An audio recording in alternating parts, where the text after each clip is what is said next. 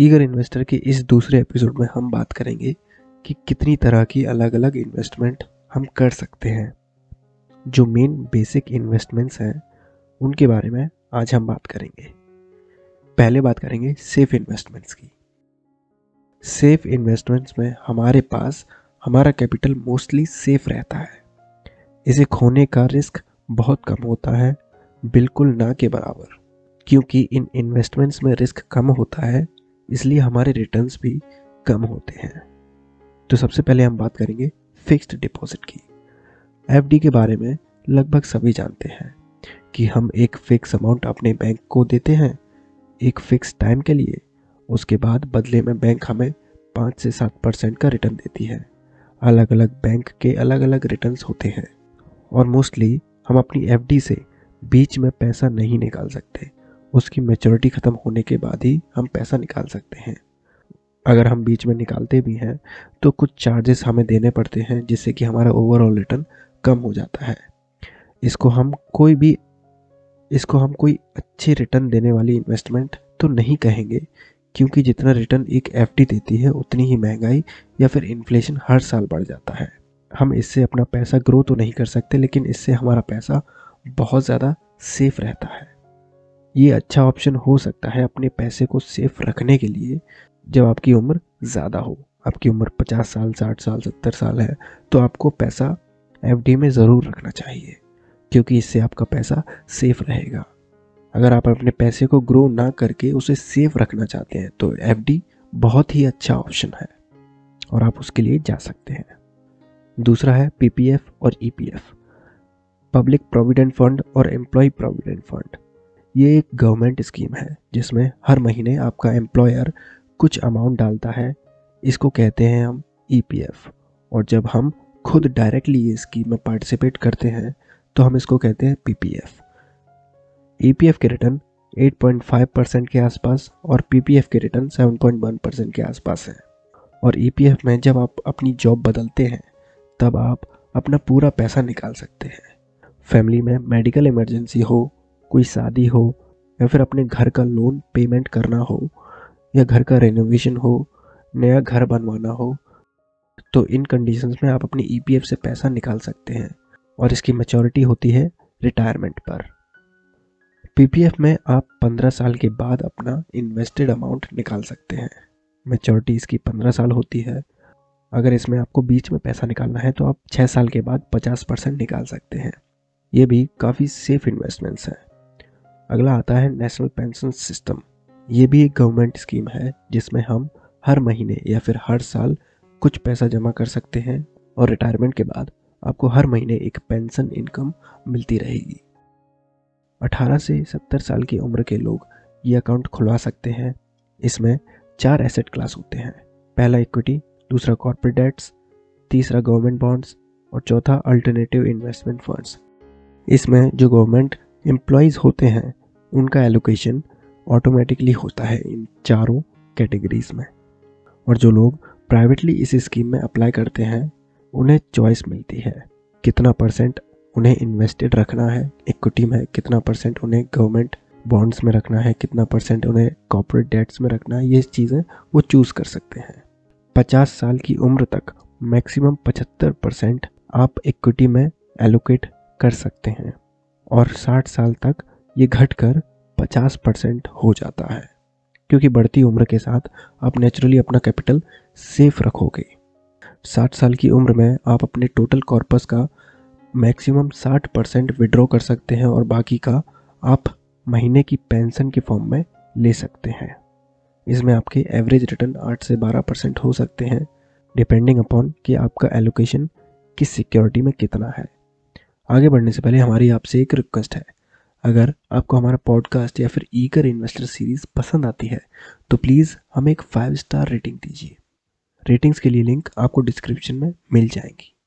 और अगर आप हमें यूट्यूब पर सुन रहे हैं तो प्लीज़ हमारे वीडियो को शेयर कीजिए, क्योंकि शेयर करने से आप किसी को कुछ सिखा पाएंगे। चौथी इन्वेस्टमेंट की बात करें तो अब आते हैं बॉन्ड्स। बॉन्ड्स एक तरह का लोन होता है जो गवर्नमेंट या कॉरपोरेट आम जनता से लेती है अपने काम को फंड करने के लिए। एक फिक्स टाइम पीरियड के बाद इसका पेमेंट होता है इंटरेस्ट के साथ। बॉन्ड का टाइम पीरियड 5 से 30 साल तक का हो सकता है। बॉन्ड्स मेनली 2 तरह के होते हैं, एक गवर्नमेंट बॉन्ड, एक कॉर्पोरेट बॉन्ड। गवर्नमेंट बॉन्ड में बॉन्ड्स सेंट्रल या स्टेट गवर्नमेंट के द्वारा इशू किए जाते हैं और इनका इंटरेस्ट रेट फिक्स्ड भी हो सकता है और फ्लोटिंग भी।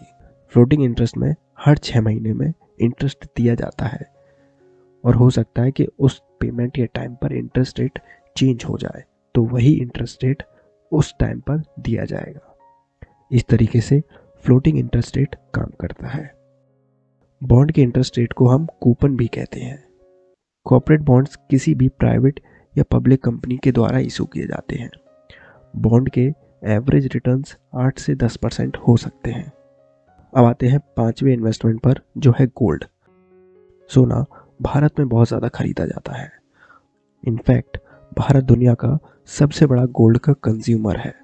सोना हम ज्वेलरी के रूप में खरीदते हैं और आजकल तो गोल्ड हम डिजिटली भी खरीद सकते हैं, वो भी सीधा अपने फ़ोन से। गोल्ड के एवरेज रिटर्न लगभग 10% है और हम कभी भी इसको बेच सकते हैं। ये काफ़ी सेफ इन्वेस्टमेंट है क्योंकि गोल्ड की वैल्यू कभी भी बहुत ज़्यादा नहीं गिरती। अगला इन्वेस्टमेंट ऑप्शन आता है रियल एस्टेट। रियल एस्टेट का सीधा मतलब है प्रॉपर्टीज़ या ज़मीन से। हम प्रॉपर्टीज़ को खरीदते हैं और उसको या तो हम होल्ड कर सकते हैं एक इन्वेस्टमेंट की तरह और फ्यूचर में जब उसकी वैल्यू बढ़ेगी तब हम उसे बेच सकते हैं, या फिर हम उसे एक कमर्शियल प्रॉपर्टी की तरह यूज़ कर सकते हैं जिसमें हम अपनी प्रॉपर्टी या बिल्डिंग को रेंट पर देंगे और उससे हमारी एक पैसिव इनकम भी जनरेट होगी और समय के साथ साथ हमारी प्रॉपर्टी या बिल्डिंग की वैल्यू भी बढ़ती रहेगी। रियल एस्टेट के एवरेज रिटर्न्स लगभग 10 से 15% हो सकते हैं, डिपेंडिंग अपॉन कि आपकी प्रॉपर्टी की लोकेशन क्या है। ये one of the safest investment हम कह सकते हैं। अब आते हैं थोड़े रिस्की इन्वेस्टमेंट्स पर। Number 7, mutual funds. Mutual fund एक ऐसी इन्वेस्टमेंट है जिसमें कई सारे लोगों का पैसा लिया जाता है और उस पैसे को अलग अलग सिक्योरिटीज़ में इन्वेस्ट किया जाता है। स्टॉक मार्केट, बॉन्ड्स, डेट्स और ये किसी एक सेक्टर पर भी बेस्ड हो सकता है, जैसे टेक्नोलॉजी, एफएमसीजी जिसे हम फास्ट मूविंग कंज्यूमर गुड्स कहते हैं, या फिर बैंकिंग। और म्यूचुअल फंड में इन्वेस्टमेंट का काम होता है म्यूचुअल फंड मैनेजर्स का। यही लोग डिसाइड करते हैं कि कितना फंड कहां पर लगाना है, किस सिक्योरिटी में लगाना है। म्यूचुअल फंड स्टॉक मार्केट के इंडेक्स जैसे सेंसेक्स या फिर निफ्टी 50 पर भी बेस्ड हो सकते हैं। इनको हम इंडेक्स फंड्स भी बोलते हैं। म्यूचुअल फंड में इन्वेस्ट काफ़ी कम पैसे से किया जा सकता है। मंथली हम एसआईपी 100 रुपये से शुरू कर सकते हैं या फिर हम लमसम अमाउंट 5000 रुपये के साथ भी शुरू कर सकते हैं और इसमें पैसा हम कभी भी विड्रॉ कर सकते हैं। म्यूचुअल फंड्स के एवरेज रिटर्न्स की बात करें तो पिछले 10 सालों के मिड कैप म्यूचुअल फंड्स का एवरेज रिटर्न है 10% के आसपास और टेक्नोलॉजी से रिलेटेड म्यूचुअल फंड्स का एवरेज रिटर्न है 20% के आसपास। इसमें रिस्क भी ज़्यादा होता है, इसलिए इसके रिटर्न्स भी ज़्यादा हैं। अब आता है स्टॉक मार्केट। स्टॉक मार्केट एक ऐसा मार्केट है, एक ऐसा बाज़ार है जहाँ पर कंपनीज़ के स्टॉक्स यानी उनकी ओनरशिप या फिर कंपनी का एक हिस्सा बेचा जाता है और ख़रीदा जाता है। जैसे मान लीजिए आपको टाटा, रिलायंस या फिर एचडीएफसी का एक शेयर चाहिए और आपको उसका मालिक बनना है। क्यों? क्योंकि आपको मालूम है ये कंपनीज़ फ्यूचर में अच्छा परफॉर्म करेंगी, इनका शेयर प्राइस और ज़्यादा बढ़ेगा, तो आप आज इनके शेयर्स खरीदेंगे जैसे कि फ्यूचर में जब इनके शेयर्स के प्राइस बढ़ेंगे तब आपके शेयर्स की वैल्यू भी बढ़े और आप अपना पैसा बढ़ा पाओ। तो ये सारी कंपनीज स्टॉक मार्केट में हैं और हम इनके शेयर्स खरीद सकते हैं। और जो भारत की सबसे अच्छी परफॉर्म करने वाली कंपनियां हैं उनको मिलाकर स्टॉक मार्केट के इंडेक्स बनते हैं, जैसे निफ्टी 50। निफ्टी 50 में भारत की 50 टॉप परफॉर्मिंग कंपनी है। इनसे ही हमारा स्टॉक मार्केट रिप्रेजेंट किया जाता है। स्टॉक मार्केट में 5000 से भी ज़्यादा कंपनीज लिस्टेड हैं, तो ज़रूरी नहीं कि सारी कंपनीज अच्छी हों और सारी कंपनीज अच्छा रिटर्न दें। तो ये ज़रूरी हो जाता है कि हम सही कंपनीज को चुनें, ऐसी कंपनीज को चुनें जो ना कि सिर्फ हमारे पैसे को सेफ रखें बल्कि उस पर हमें अच्छे खासे रिटर्न्स भी बना कर दें। तो इसलिए हमें भरोसेमंद कंपनीज को चुनना है। और स्टॉक मार्केट के पिछले 30 साल के एवरेज रिटर्न की बात करें तो ये लगभग 17% के आसपास है। यहाँ अगर इंडिविजुअल स्टॉक्स की भी बात करें तो इंडिविजुअल स्टॉक्स काफ़ी अच्छा रिटर्न्स दे सकते हैं लॉन्ग टर्म में। यहाँ टाइम पीरियड कंपलसरी नहीं होता, आप जब चाहें शेयर्स बेच सकते हैं, जब चाहें पैसा अपना वापस निकाल सकते हैं। आते हैं 9th और आखिरी इन्वेस्टमेंट पर, जो है क्रिप्टो करेंसी। अगर आसान भाषा में कहें तो क्रिप्टो करेंसी एक डिजिटल या फिर वर्चुअल करेंसी है जो ब्लॉकचेन टेक्नोलॉजी पर बेस्ड है। ब्लॉकचेन टेक्नोलॉजी का आसान मतलब ये है कि ये नेटवर्क ऑफ कंप्यूटर्स है जिसमें हज़ारों लाखों कंप्यूटर्स हो सकते हैं और हर कंप्यूटर पर ट्रांजैक्शंस के रिकॉर्ड रहते हैं, तो इसमें गलती के चांसेस ना के बराबर होते हैं और हमारी इन्वेस्टमेंट्स सेफ रहती हैं। अभी क्रिप्टो करेंसी एक नई टेक्नोलॉजी है, इसलिए ये ज़्यादातर नॉर्मल करेंसी की तरह यूज़ नहीं होती, लेकिन फ्यूचर में शायद हमें इसका इस्तेमाल ज़्यादा होते हुए दिखे। अगेन, इसमें भी कोई कंपलसरी होल्डिंग पीरियड नहीं है, आप जब चाहें खरीद सकते हैं क्रिप्टो करेंसीज़ को और जब चाहें बेच सकते हैं। क्रिप्टो करेंसी के एवरेज रिटर्न को हम अभी स्पेसिफिकली कॉइन्स के एवरेज रिटर्न्स से मेज़र कर सकते हैं, क्योंकि अभी ज़्यादा समय इसे नहीं हुआ है और ना ही इनके कोई इंडेक्स हैं। जैसे स्टॉक मार्केट के निफ्टी 50 या फिर सेंसेक्स इंडेक्स हैं, वैसे ही क्रिप्टो करेंसी में इंडेक्सेस अभी नहीं हैं, हो सकता है फ्यूचर में आ जाए। फिर भी अगर नंबर्स की बात करें तो 25 से 30% का रिटर्न तो हमें आसानी से मिल सकता है और कभी कभी ये नंबर्स हज़ारों % भी हो सकते हैं, लेकिन इतने ज़्यादा रिटर्न्स के साथ साथ इसमें बहुत ज़्यादा रिस्क भी इन्वॉल्व होता है।